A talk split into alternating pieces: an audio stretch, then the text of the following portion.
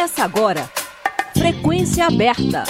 A UFG, Goiás, o Brasil e o mundo, na sua sintonia universitária.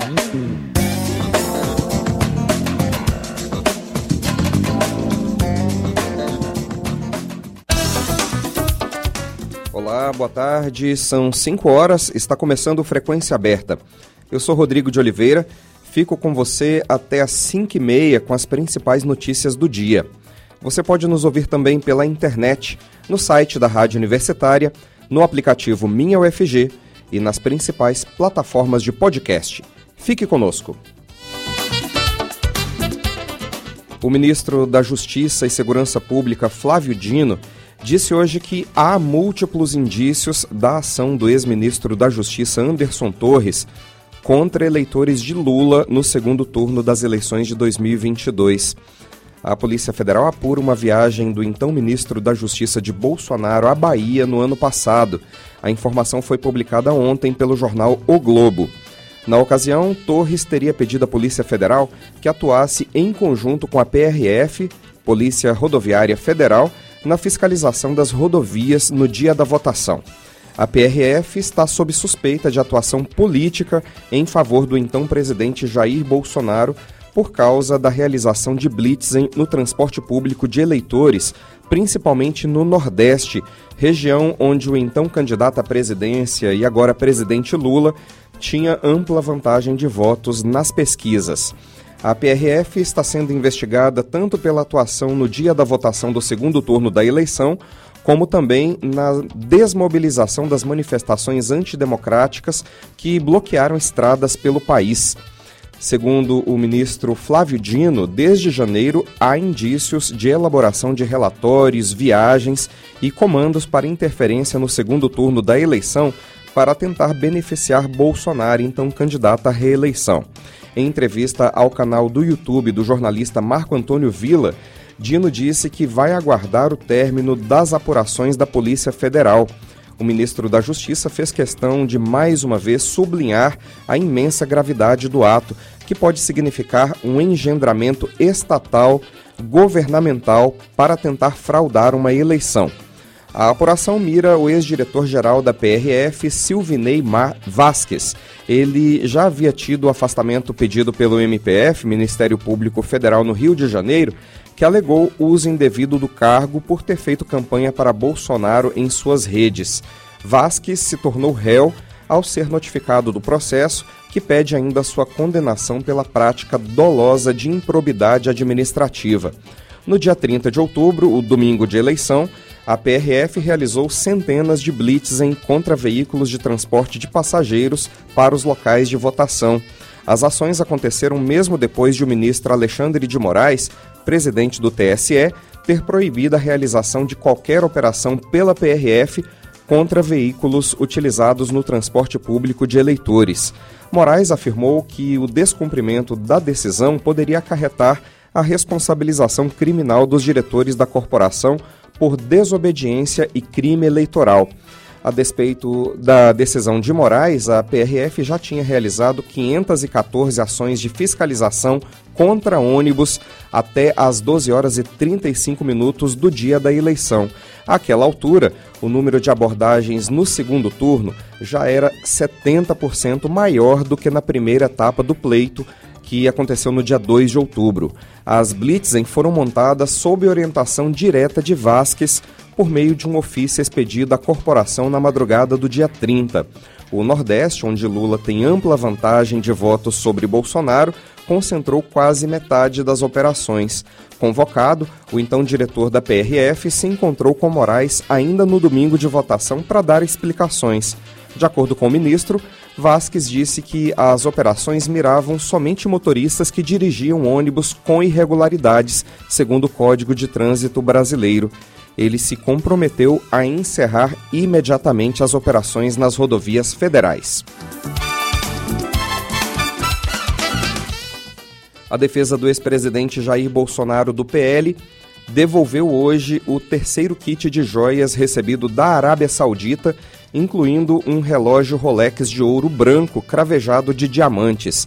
O acervo é avaliado em 500 mil reais e foi entregue a uma agência da Caixa Econômica Federal em Brasília. A Caixa confirmou em nota o recebimento das joias. No dia 28 de março, uma reportagem do jornal O Estado de São Paulo revelou que, além do kit de joias da Chopar, retido pela Receita Federal no aeroporto de Guarulhos, avaliado em 16,5 milhões de reais, e de um segundo estojo de joias que não foi retido na alfândega e ficou com Bolsonaro, o ex-presidente também teria recebido pessoalmente um terceiro pacote de presentes dos árabes. Esse terceiro kit foi entregue pelos árabes a Bolsonaro durante viagem oficial a Doha, no Catar, e em Riad, na Arábia Saudita, entre os dias 28 e 30 de outubro de 2019. Após a revelação, o ministro Augusto Nardes, do TCU, Tribunal de Contas da União, determinou que o ex-presidente devolvesse o estojo. Para ele, a decisão anterior do tribunal se aplicava a todos os presentes recebidos da Arábia Saudita. O ministro alertou ainda que, se existirem outros estojos, eles também devem ser entregues imediatamente à Caixa Econômica Federal. Na semana passada, a defesa de Bolsonaro afirmou que todos os bens recebidos de presente da Arábia Saudita foram registrados, catalogados e incluídos no acervo da presidência, conforme manda a legislação, e que o ex-presidente estava à disposição para devolver as joias. Bolsonaro prestará depoimento nesta quarta-feira, dia 5 para explicar aí esse caso das joias recebidas de presente da Arábia Saudita. O ex-ajudante de ordens da presidência, Mauro Cid, também vai falar com a Polícia Federal. PGR pede ao STF que crime de trabalho escravo seja imprescritível. Na semana passada, a Procuradoria-Geral da República já havia defendido na Suprema Corte prioridade no julgamento de ações que tratam do combate ao trabalho escravo. Mais informações com a repórter Priscila Mazenotti. O Procurador-Geral da República, Augusto Aras, pediu ao Supremo Tribunal Federal que o crime de trabalho análogo à escravidão seja imprescritível. Na ação ajuizada nesta segunda-feira, Aras pede que o STF proíba tribunais e juízes de declararem a prescrição da possibilidade de punir o responsável. Argumentou que a extinção da ação judicial de crimes por causa do tempo é uma garantia constitucional do investigado, mas não é absoluta. Para ele, há casos em que a prescrição não ocorre, como como no crime de racismo. Na semana passada, a PGR já havia defendido na Suprema Corte prioridade no julgamento de ações que tratam do combate ao trabalho escravo. O pedido foi para que as ações que tratam do assunto sejam julgadas ainda neste primeiro semestre. No início do mês, a Defensoria Pública da União também já havia entrado com uma ação no Supremo para garantir a expropriação de terras e o confisco de bens de empresas flagradas utilizando trabalhadores em condições análogas à escravidão. Com informações da Agência Brasil, da Rádio Nacional em Brasília, Priscila Mazenotti. E o presidente Lula sancionou hoje o projeto que prevê o funcionamento 24 horas por dia, incluindo domingos e feriados, das delegacias da mulher em todo o país. O texto foi publicado no Diário Oficial da União desta terça-feira, dia 4. A lei foi proposta em 2020 pelo senador Rodrigo Cunha, do União Brasil, e aprovada pelo Senado no início de março. As mulheres que procurarem por atendimento deverão ser atendidas em salas privadas, preferencialmente por policiais do sexo feminino. No caso das cidades onde não há uma delegacia especializada para as mulheres, o atendimento deverá ser feito em uma delegacia comum, de preferência por uma agente especializada. A lei prevê que os policiais passem por treinamento para acolhimento das vítimas de maneira eficaz e humanitária. As delegacias especializadas também terão de disponibilizar um número de telefone ou uma forma de contato eletrônico para acionamento imediato da polícia em casos de violência contra a mulher. O presidente Lula sancionou ainda um projeto que cria o Programa de Combate ao Assédio Sexual em órgãos públicos e em instituições privadas que prestem serviços ao governo. A lei surgiu após o Senado aprovar uma, uma medida provisória sobre esse tema no dia 15 de março. Em tese, o texto prevê a capacitação de profissionais, produção de campanhas educativas e criação de ações e estratégias para a prevenção e o enfrentamento ao assédio sexual. E uma nova lei institui a Semana Nacional de Conscientização sobre a Depressão. A data será celebrada na semana do dia 10 de outubro, quando é comemorado o Dia Mundial da Saúde Mental. Mais detalhes na reportagem de Beatriz Albuquerque debater políticas públicas sobre a depressão, dialogar com a sociedade sobre os sintomas e tratamentos da doença. Esses são alguns dos objetivos da Semana Nacional de Conscientização sobre a Depressão, instituída nesta terça-feira pelo presidente Lula. A data será celebrada sempre na semana do dia 10 de outubro, quando é comemorado o Dia Mundial da Saúde Mental. A nova lei é fruto do projeto do deputado Paulo Foleto, do PSB do Espírito Santo, que foi aprovado pela Câmara dos Deputados em 2019 e pelo Senado Federal em 2022. Na proposta, Folheto destacou que, de acordo com a OMS, a Organização Mundial da Saúde, a depressão deverá se tornar a doença mais comum do mundo até 2030. Ainda de acordo com a OMS, a pandemia foi um dos grandes responsáveis pelo aumento dos casos de depressão no mundo todo. Desde 2020, houve um crescimento de 25% no número de pessoas com ansiedade e depressão, cenário que traz consequências sociais e econômicas. A estimativa é que um trilhão de dólares sejam gastos todos os anos para tratar a doença no mundo. Tiago Almeida, de 39 anos, é uma dessas pessoas. Ele foi diagnosticado com depressão meses atrás e confessa que demorou a admitir que a tristeza e o desânimo que sentia já eram sintomas da doença.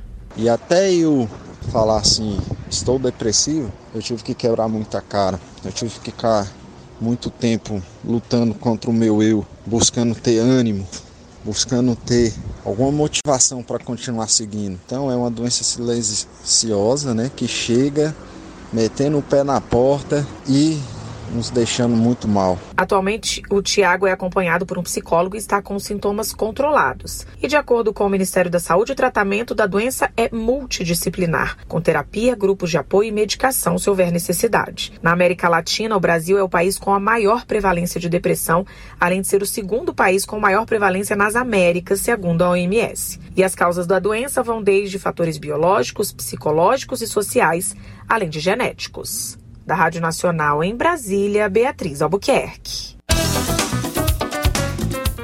E o censo já registrou mais de 1 milhão e 600 mil indígenas no Brasil. A coleta de dados do Censo Demográfico registrou em todo o país 1.652.876 pessoas que se declararam indígenas. De acordo com o IBGE, o Instituto Brasileiro de Geografia e Estatística, o número preliminar da população indígena ainda vai passar por tratamento estatístico e pode aumentar nos resultados definitivos que serão divulgados na primeira semana de maio. A coleta já foi concluída na terra indígena Yanomami, localizada em parte dos estados de Roraima e Amazonas, totalizando mais de 27 mil pessoas.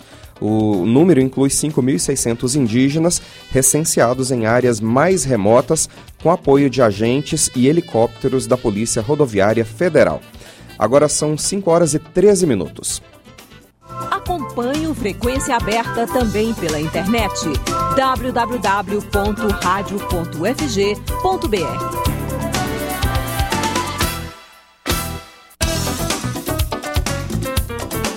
Agora a gente vai dar uma voltinha pelo mundo porque tem umas coisas bastante importantes acontecendo.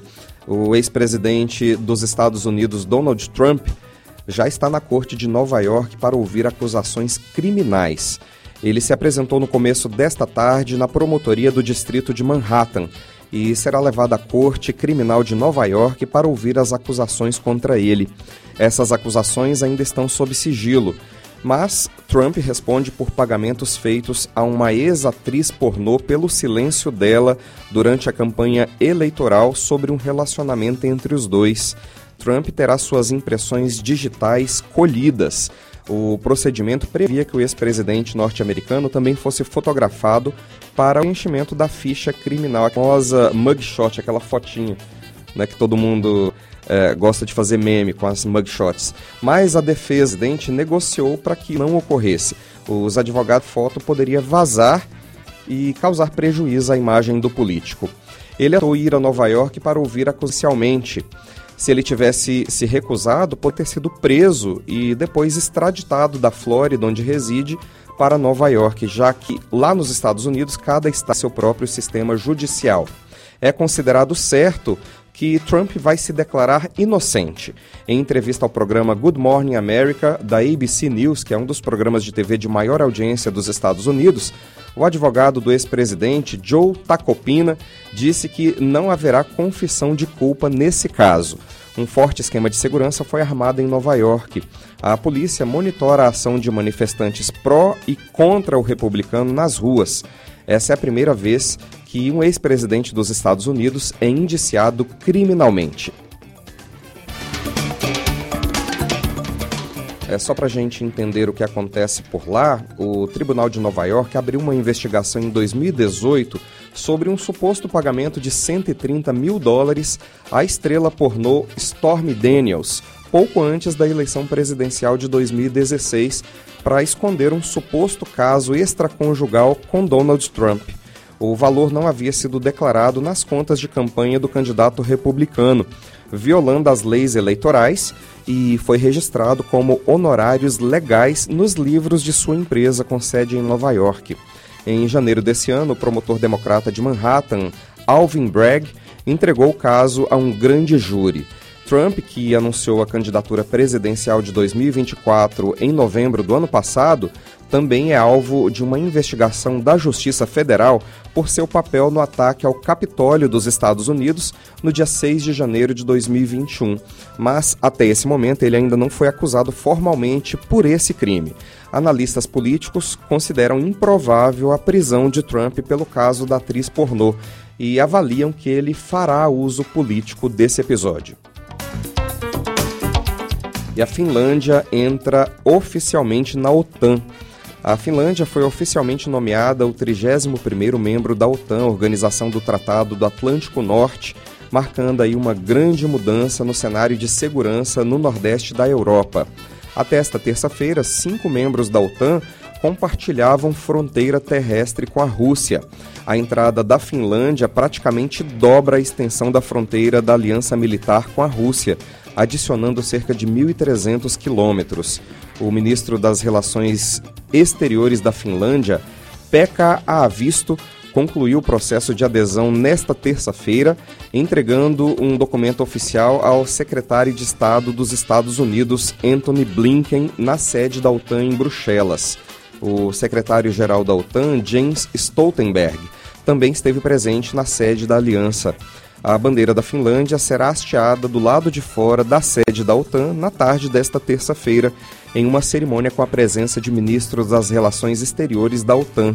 Nas futuras reuniões da OTAN, a Finlândia vai participar como aliada, sentada à mesa entre a Estônia e a França. Em um comunicado, a presidência da Finlândia disse que a era do não alinhamento militar chegou ao fim e que uma nova era começa na história do país. O comunicado diz ainda que cada país maximiza sua própria segurança e a Finlândia também. O texto diz que a adesão reforça a posição internacional do país. A aceitação da Finlândia na Aliança de Segurança liderada pelos Estados Unidos representa um golpe para o presidente da Rússia, Vladimir Putin, que há muito procura minar o poder da OTAN e, antes de invadir a Ucrânia, exigiu que os blocos se abstivessem de mais expansão. Em vez disso, a invasão da Rússia à Ucrânia levou a Finlândia e a Suécia a abandonar a neutralidade histórica e a buscar proteção dentro da OTAN, embora a tentativa da Suécia de ingressar no bloco tenha sido interrompida pela Turquia e pela Hungria. O porta-voz do Kremlin, Dmitry Peskov, disse a jornalistas que a adesão da Finlândia à OTAN é um agravamento da situação, referindo-se às alegações de Moscou de que a aliança militar planeja invadir as fronteiras da Rússia. O ministro da Defesa da Rússia, Sergei Shoigu, disse nesta terça-feira que a adesão da Finlândia à OTAN e o movimento da aliança para aumentar sua própria prontidão de combate aumentaram o risco de um conflito global. Agora são 5 horas e 19 minutos. A gente faz um pequeno intervalo e volta já com frequência aberta. O Frequência Aberta volta já. Universitária Goiânia. Música, informação e diversidade cultural. Uma emissora da UFG. Olá, eu sou Márcio Aquilissardi e convido você a ouvir Memória do Rock, um programa que chega a você por uma parceria com a Rádio Câmara. O programa relembra artistas e bandas, grandes canções, histórias e curiosidades do período clássico do rock e também resgata nomes esquecidos da fase mais marcante da música. Espero sua companhia toda semana em Memória do Rock. Todo sábado às nove da noite, com reprise na quarta às oito da noite. Uma parceria Rádio Câmara na Universitária. Jornalismo com imparcialidade. Rádio Universitária.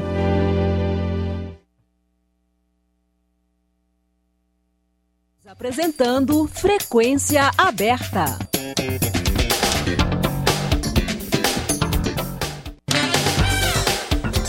São 5 horas e 20 minutos. O governador Ronaldo Caiado, do Neon Brasil, emitiu uma nota ontem à noite, logo após a suspensão da taxa do agro por decisão do ministro do STF Dias Toffoli.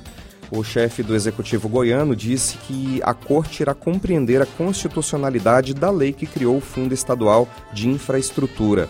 Caiada aponta ainda que a decisão de Dias Toffoli não é terminativa e acredita que será revertida. Ele ainda justifica a criação do fundo, que instituiu a taxa do agro, para amenizar a perda abrupta de receitas que Goiás sofreu a partir de junho do ano passado com a redução de alíquotas de ICMS dos combustíveis pelo governo Jair Bolsonaro. O ministro afirma no seu despacho que, depois de uma análise inicial, pareceu-lhe que a criação do fundo violou o artigo 167 da Constituição, no inciso que proíbe a vinculação de receita de impostos a órgão, fundo ou despesa. Toffoli também enxerga risco de haver desrespeito ao artigo 155 da Carta Magna, no parágrafo em um parágrafo e nos incisos que colocam limites constitucionais à atividade tributária nos estados no âmbito do ICMS. Somente nos dois primeiros meses do ano, o governo estadual arrecadou 212 milhões de reais através da taxa do agro. Com isso, a projeção é que o recolhimento tributário chegue a 1,2 bilhão nos 12 meses de 2023.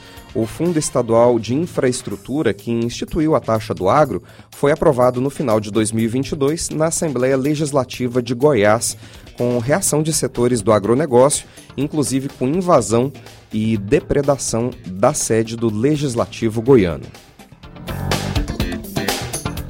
E diante do aumento de casos de violência em estádios de futebol e em dias de jogo, a Polícia Civil de Goiás anunciou nesta terça-feira a criação do Grupo de Proteção ao Torcedor, o GPROT, que pretende centralizar as investigações envolvendo torcidas e torcedores e monitorar jogos para prevenção contra crimes.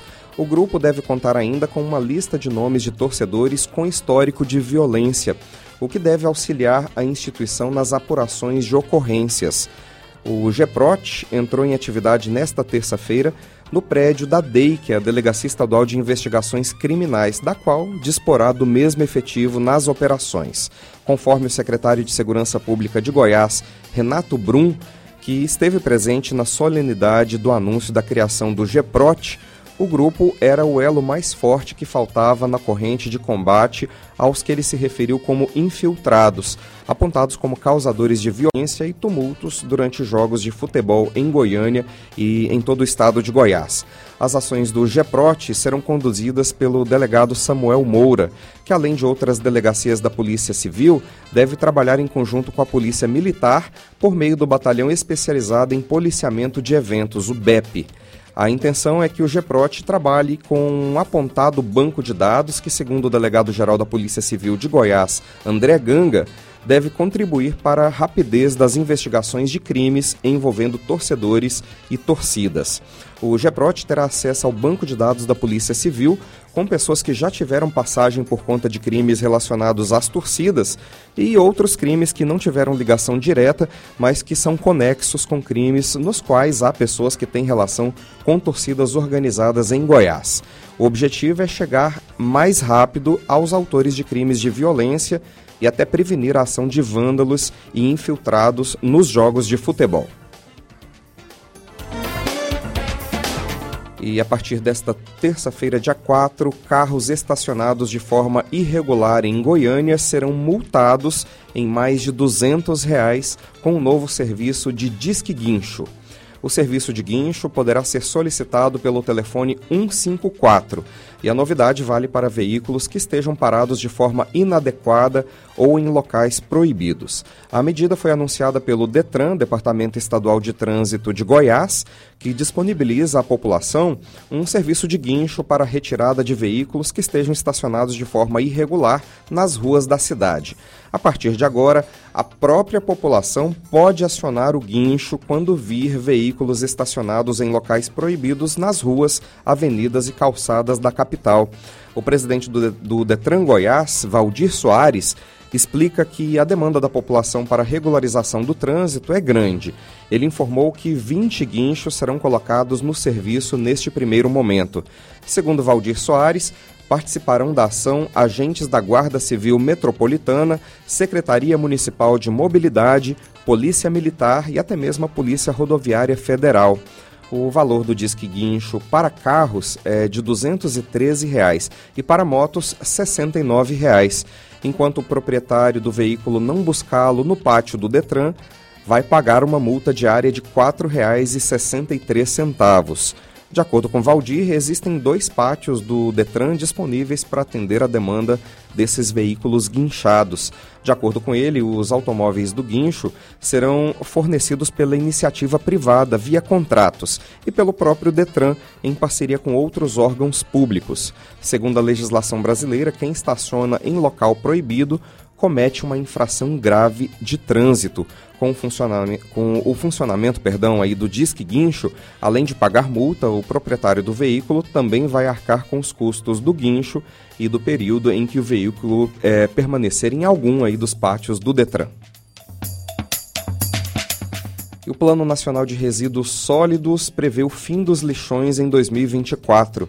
Os lixões a céu aberto deveriam ter sido fechados em 2014.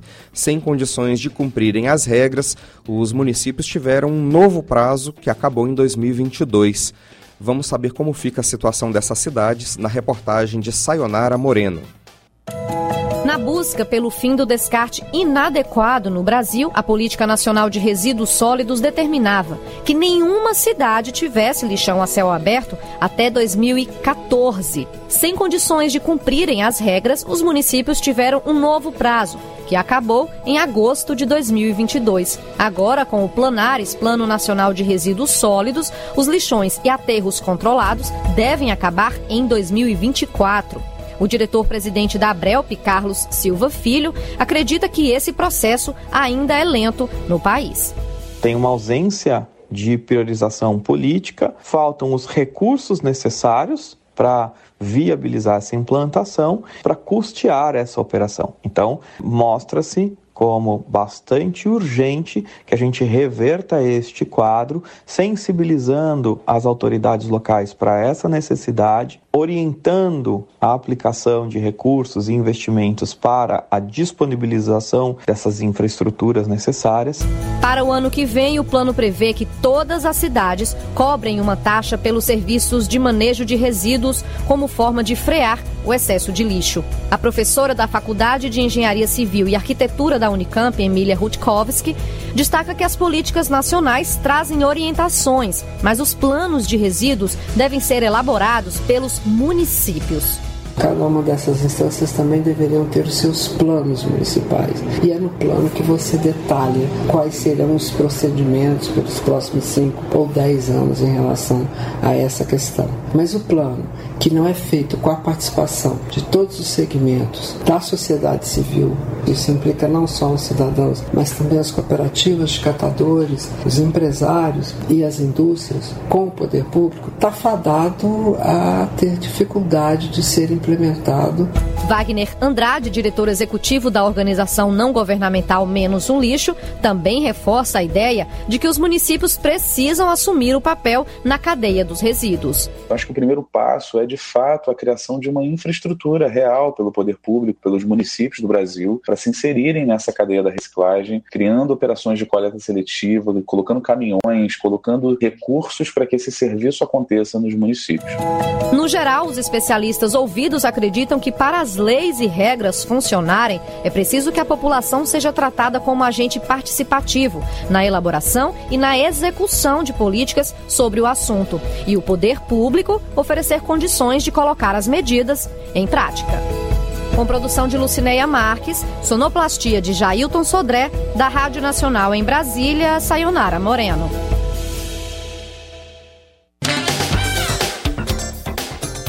São 5 horas e 30 minutos. O Frequência Aberta vai ficando por aqui.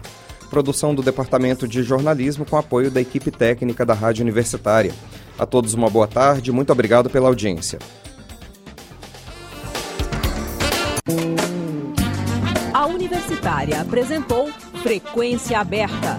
Notícias da UFG, de Goiás, do Brasil e do mundo nos 870 AM.